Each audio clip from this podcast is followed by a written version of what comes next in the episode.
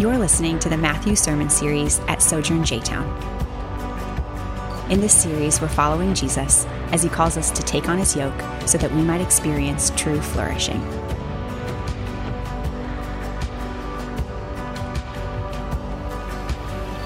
So let's stand together in honor of reading God's word.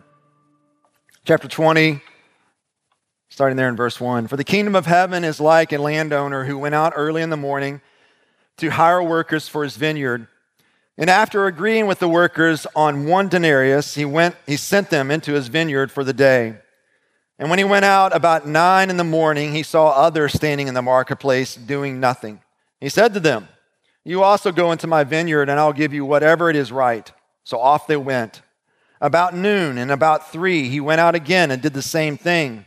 And then about five, he went and found others standing around and said to them, "Why have you been standing here all day doing nothing?" I think I've said that to my kids quite a bit. I was like, you've been doing absolutely nothing, right?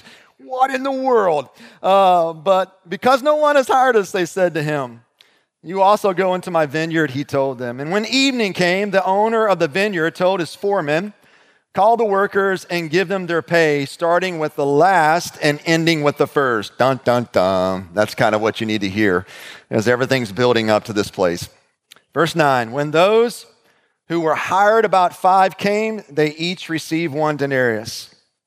So when the first ones came, they assumed they would get more, but they also received a denarius each. And when they received it, they began to complain to the landowner. "These last men put in one hour, and you made them equal to us who bore the burden of the day's work and the burning heat." And he replied to one of them, "Friend, I am doing you no wrong. Didn't you agree with me on a denarius? Take what's yours and go. I want to give this last man the same as I gave you. Don't I have the right to do what I want with what is mine? Are you jealous because I'm generous? So the last will be first, and the first last." This is the word of the Lord. Yeah, let's pray together. Father, help us. Help us to hear what you want us to hear from this passage of Scripture, God. And Lord, I just pray that we would all put down our defenses, and that we would have an open posture toward Jesus and your word. And we ask these things in Christ's name. Amen. You may be seated. I listened to a podcast uh, this past week with an interview of Miley Cyrus. As most of you probably are familiar with Miley Cyrus, uh, famously um, with her Hannah Montana back in long, long time ago. Um Interesting interview. Uh, it's a pretty long one. And um, I stepped back from that interview uh, troubled by a lot of things. And one specifically is this. Just looking at it holistically, um, I was kind of bothered a little bit and reminded that whenever um, we are severed in our relationship with God through Jesus Christ. So I like my conviction is this, all right? I think this is in the Bible, and you don't have to share this conviction, but this is kind of where I am. You know, I believe humanity is created for relationship with God in and through Jesus Christ. That's the way humanity can flourish and be truly human. And whenever that is cut off or whenever that is severed, then there are there are tons of consequences that come as a result of that. And, and one of those, and this is kind of what I kind of felt as I'm listening to this interview, is that our values, what we're to value, Uh, what rank, priority they are in our life, how we're to value things gets really disordered, and it gets really out of whack. And, and, and the problem with it to some extent is that it feels natural. Like these disordered values that that are in us, right? And, and part of the, uh, the consequences of being severed in relationship with God through Jesus Christ, these kind of values feel, feel natural. They feel normal. And so what has to happen is, is that whenever you receive Christ and you ask God to come back in your life and that relationship is reconciled, It's not like on day one, all of these new values that you're supposed to have in you are now just deposited and they're all ordered in the right way. No, it's a it's a learning process. It's a um, it's a tearing down. You're not to value this. This is not to have that highest of priority. It's a it's a constant tearing down and a rebuilding, and that's what's going on here on a high level in chapters nineteen through twenty. So part of what Jesus is doing here is he's trying to help us who are, if you're in Christ, you are now a citizen of the kingdom of heaven, and he's trying to help us see this is what you're to value. This is how you're to value these things. That's why he talks about marriage. That's why he talks about singleness. We didn't get into that, but he talks about singleness in that passage of scripture and how you're to value singleness. Sometimes we as uh, Christians in the church make marriage the ultimate goal, and you think, man, if you don't get married, you're not a complete person. Well, read your Bible. There's a lot of value in being single, all right? So that's not the highest goal, to get married someday. And then he goes on not only talking about singleness, he goes on and talks about the value of children in the kingdom of God and where they're to be in our own hearts and life. And then we saw last week this value of our stuff and our money and, our, and the things that we have. Where is that to be in relationship to being a part of the kingdom of God? And then the other element that's sort of confusing for us in this area of valuing is this idea of the last will be first and the first will be last. I mean, I don't know about you, that just, it's kind of confusing. Like, what do you, what do you really mean? Like, how, how, how am I supposed to change my values here to where the first or last and last or first? Like, what, what is going on? What are you trying to teach me about the kingdom of heaven here with this sort of statement of a value within the kingdom? And so to, to kind of bring home um, this point, or even to answer this question, what does this truly mean? Jesus tells a story. And it's probably one of the, um, I don't know, I'm not going to say it's the most popular, one of the most popular stories in the Bible. Even if you're not familiar with the Bible, you've probably heard this before. And it's one of those stories that really sticks with us. And the reason why it sticks with us is because it raises a lot of emotions.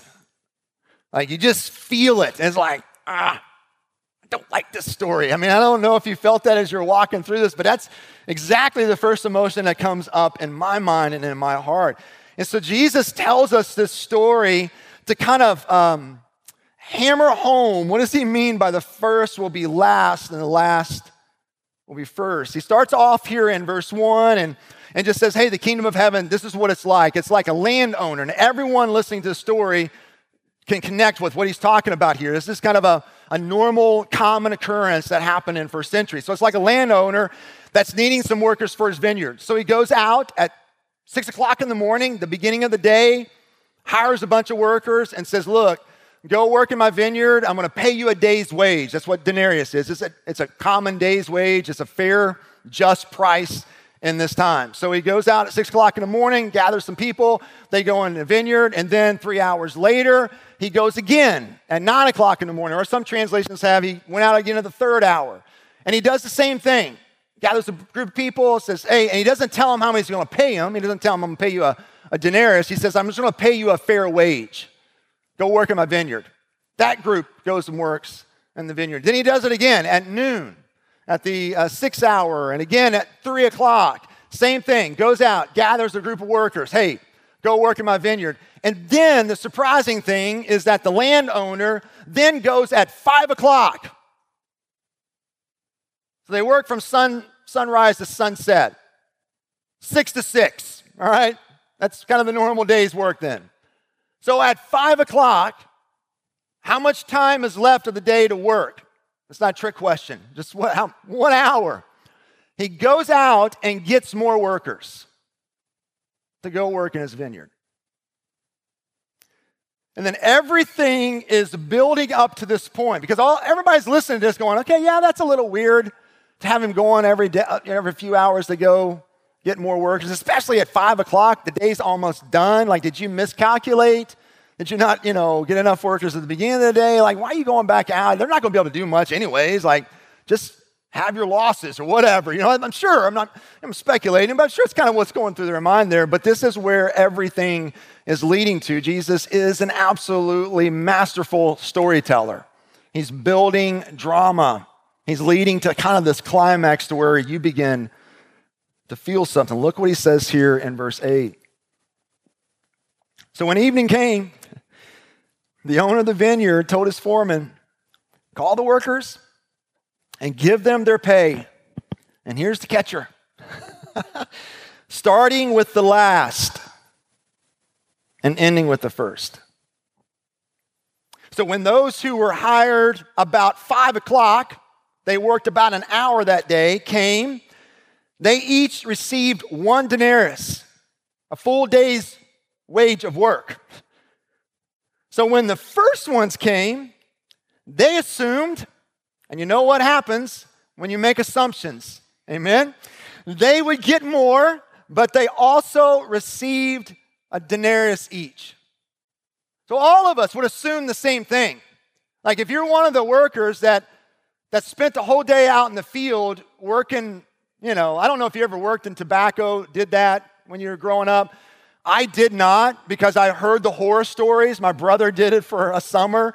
Dude, that's some crazy hard work. So just imagine if you've, if you haven't, it's okay. Just try to picture horrible conditions to work in, right? Just imagine working twelve hours in August, doing tobacco, and junior, whatever, shows up one hour, and you're watching the pay. Like, you're going, all right, they got the same amount. Oh, they got a denarius. Like, you're assuming that maybe I get a denarius, definitely a day's wage, but I'm getting a bonus, right? Like, that's our assumption. Everybody's thinking this, and it's like, I'm getting a little extra. If if Joe got a full day's wage and he put in about a half hour's work, man, I've been slaving for twelve. I'm getting a bonus, and I'm excited. And the thing is, is the worker, the landowner here could have avoided this altogether, this huge conflict, amen? Like, all you had to do was say, all right, I'm going to pay the first worker first, right? And no one would have known, you know, unless the last guy went home celebrating, but no one would have known. I mean, that's what I would have done as a dad. You know, I was like, all right, I'm, I'm going to avoid the fight. You know, I want to pay everybody the same, so I'm going to start off with the dude who started first, right? I mean, he could have avoided this altogether, but Jesus is trying to drive home a point, and he's doing this. This is why he's such a masterful storyteller. He's doing this by awakening kind of our emotional reaction. And our emotional reaction is, that's not fair. That's not right. That landowner is treating his workers unjustly. That's, that's what's rising up in us with this emotional reaction. And then Jesus so masterfully is going, that's what I want you to see because that's out of order. Because there's something else going on in the kingdom of heaven. There's a, there's a whole different economy that God works with that is not like what you experience in this world. And not only in this world, it's not what's instinctively within us. Look what happens here in verse eleven. So when they received it, they began to complain to the landowner. The last man put in in one hour. And you made them equal to us who bore the burden of the day's work and the burning heat? And he replied to one of them, friend, I am doing you no wrong. Didn't you agree with me on a denarius? I don't know about you, but when I read through this uh, parable, kind of the first thing that came to my mind, uh, group projects in school. Anybody with me? Talking about? Like, I mean, horrible idea. If you're a teacher in here, love you, thank God for you.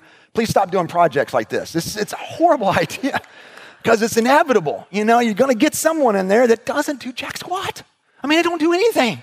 It's like you always got one or two people that are like just laid back, lazy, slothful, you know, and you're doing like ninety to ninety-five percent of the work and you You know, throw it in there, and everybody gets an A. You're like, no, that should not be the case. They should get an F. We should get an A because we did ninety-five percent of the work. They did like one thing. They provided paper. I don't know what it is, but Like we all like grumble, and I think that's what, what makes this parable so like resonates with us so much, because we we get, they assumed that they would get more, and so we thought they should get more. They grumbled, and we understand why they grumbled. Because it feels like they're getting treated unfairly. It feels like they are, they are not getting what's due them because they, they, they, they took the, you know, the, the brunt of the day's work. And the focus of this parable is right here on their disappointment, where it ignited in them exactly what this writer says here. It's R T France, who's a great co- writer of a, uh, the Matthew commentary. And this is what he says: they're very natural disappointment and sense of unfairness helps us to re-examine how far their reaction and ours are still governed by human ideals of deserving rather than by the uncalculating generosity of the kingdom of heaven. Which leads me to what I believe is the driving point of this parable, and that is this: that no matter how much you do, it is all grace. Do you get that? No matter how much you do in the work of the kingdom of God, no matter how much you do, it is all grace. All of it's a gift. Because we got to remember that this parable comes at the very end, um, right after when Peter, if you remember this, uh, asked the question, you know, all right, hey, man, we've left. We've left family. We've left, you know, jobs. I was making bank as a fisherman, you know, like I had a nice boat. I had a nice setup, good four oh one k plan. I'm, you know, I'm indulging here, but that's in essence what Peter is saying. Like, we've given up a lot, Jesus. What's in it for us? And, and honestly, like, I'm thankful Peter asked that question. Have you not asked that before? Has that not gone on inside of you, right? Like, do you not see how much I've given up, Jesus? Like, what is in it for this? Man, I feel like all I'm getting is beat up, beat up, beat up, beat up. I don't know if you've ever gone through those seasons where you feel like everything in your house is falling apart. That's kind of where we are right now. I even got up this morning and opened up my freezer, and I saw all this water just frozen inside my freezer. And I'm going, what in God's creation's going on here, man? You know, it's like, I gotta figure out something's going on this afternoon. My dishwasher broke down a few weeks ago. I mean, I know he's all third world issues, but you know what I'm saying? Like, you have those, those seasons where you just feel like it's one thing after another after another, and you're going, come on, right? And I'm so thankful Peter asked this question. He said, man, we've given up a lot, Jesus. What's in it for us? And I love how Jesus is so gracious in that in the chapter nineteen. If you hadn't read that, you need to go home and read it. He doesn't reprimand him. He said, come on, Peter, you, you big moron. You know, you're always thinking about you. No, he, he says, look, no one loses by becoming a disciple of me. Oh, yeah, you, you will be rewarded for your sacrifice. Your Father in heaven is taking notice of this. So no one's going to overlook you, Peter. I promise you that. You will be rewarded beyond your imagination, beyond what you can even comprehend. And then, right after that, Jesus goes, but let me bring a corrective, right? Let me make sure you understand, and we're really clear with this. And so he tells this story in order to drive home the point, and that point is this: understand that in the kingdom of heaven, you do not earn anything. That is not how it works. Your reward that you will get, Peter, because of the sacrifice that you made in this life and following after me, is not something you're earning. All of it is grace. All of it is a gift from God. One commentator says it like this: Jesus is not laying down principles for resolving union management disputes. That's not what's going on in this parable. On the contrary, the principle in the world that he who works the longest receives the most pay, that is just, right? Like, if you try to run your business like this, you're not going to have anybody working for you, amen? That's not the point of this parable. Here's the point. But in the kingdom of God, the principles of merit and ability may be set aside so that grace can prevail. The problem was that the landowner was far more generous to the undeserving, and those who thought they deserved more were angry about it.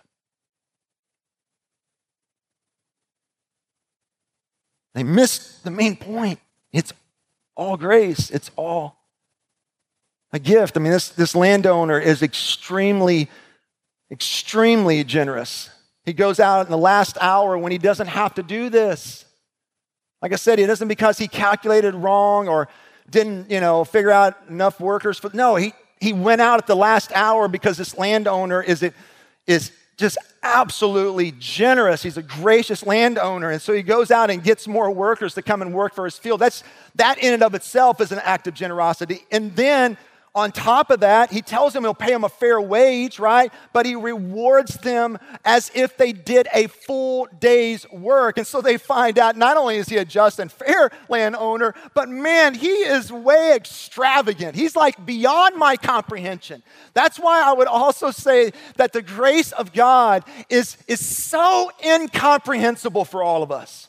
Like we just sometimes cannot get our mind around it. And that's why Jesus has to tell these stories so that it kind of awakens these emotions to help us see, oh my, he is so generous. He is so gracious. And not only is it incomprehensible, at times it's offensive.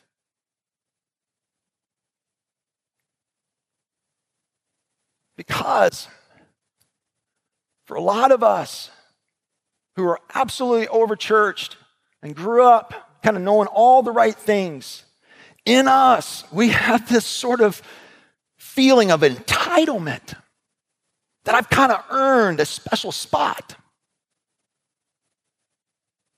And we've forgotten that no matter how much we do, it is all grace, all of it. Reminds me of a story in Luke fifteen, a familiar story that all of us know well. But you got to remember, at the beginning of that story on the prodigal son, Jesus clearly said, and a dad had two sons. So that story is not just about the prodigal son. It's not. It's about both of them. And you can probably make an argument that it's primarily about the elder son and not the one that went off and did the crazy stuff. Because what did the elder son do? He complained. He grumbled.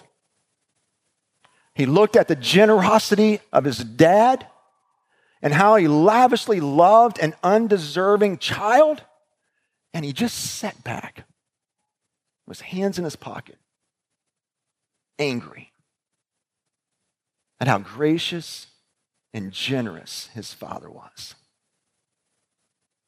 Why? Because he had forgotten that it was all grace, that everything he had was a gift from his father.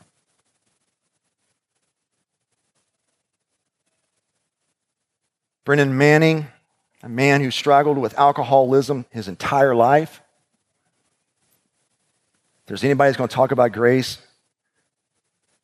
I want to hear it from a man who struggled with addiction his entire life. He said this, for grace proclaims the awesome truth that all is a gift. All of it. All that is good is ours, not by right, but by the sheer bounty of a gracious God.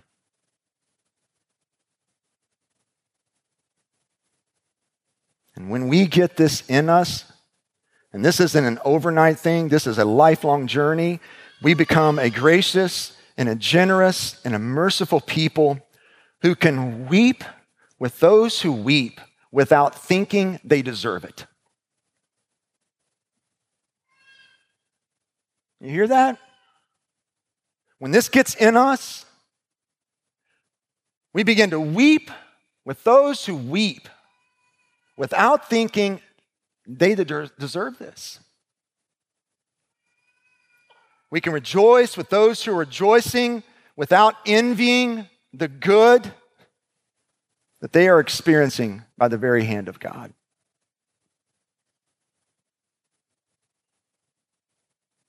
The last became first by sheer grace and not by work performed. So let me ask you, where in your life do you desire to feel better than, than equal to? You hear me? Where in your life do you desire to feel better than and not equal to? Where do I find myself grumbling and complaining about God's kindness and graciousness toward another? Those could be signs in your own life that you're not there either, that you don't get, that no matter what you do, it is all grace. It's a gift, all of it. And then Jesus ends a parable in verse fourteen saying this.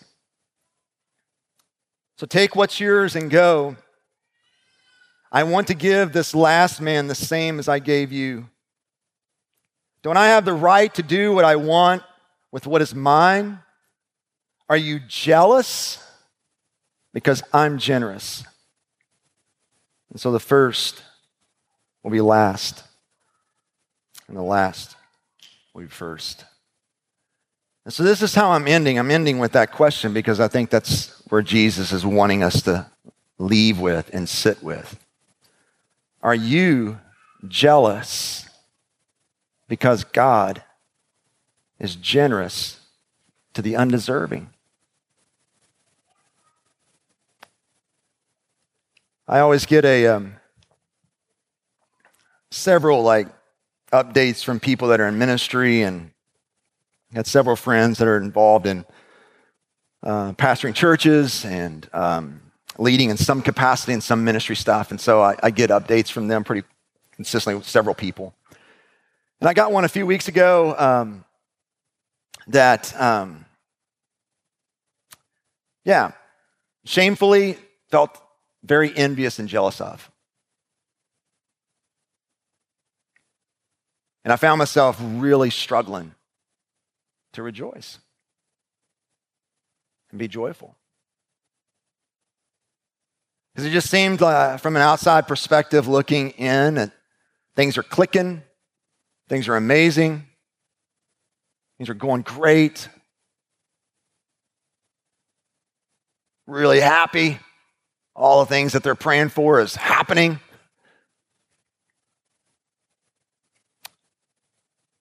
And I found myself saying in my own spirit, and I deserve that.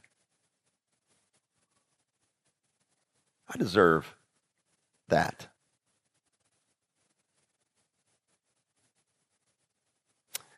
And when I read this parable this week, it's just really convicting.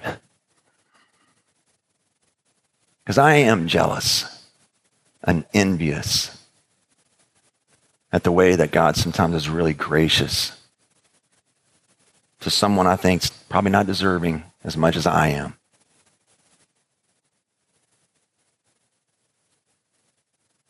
And when I or any one of us gets upset, angry, frustrated, because someone else gets something we don't think he or she deserves, we have to accept that we're still a long ways from understanding and accepting the kingdom of God.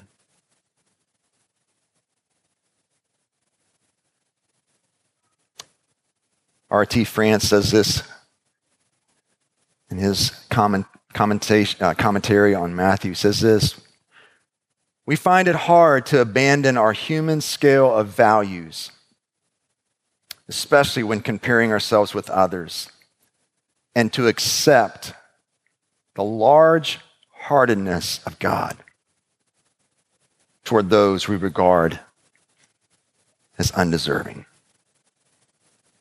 Are you envious, jealous of God's generosity toward those you think don't deserve it. That's what we sit with today, because that's what Jesus wants us to sit with. That's exactly how he ended the parable. Let's pray. Hey, I'm Lisle Drury and the lead pastor at Sojourn Church J-Town. Thanks for listening. We are here to reach people with the gospel, build them up as a church, and send them into the world to be a faithful, loving presence. For more sermons, info about our church, or ways you can support our ministry, visit sojourn church dot com slash J Town.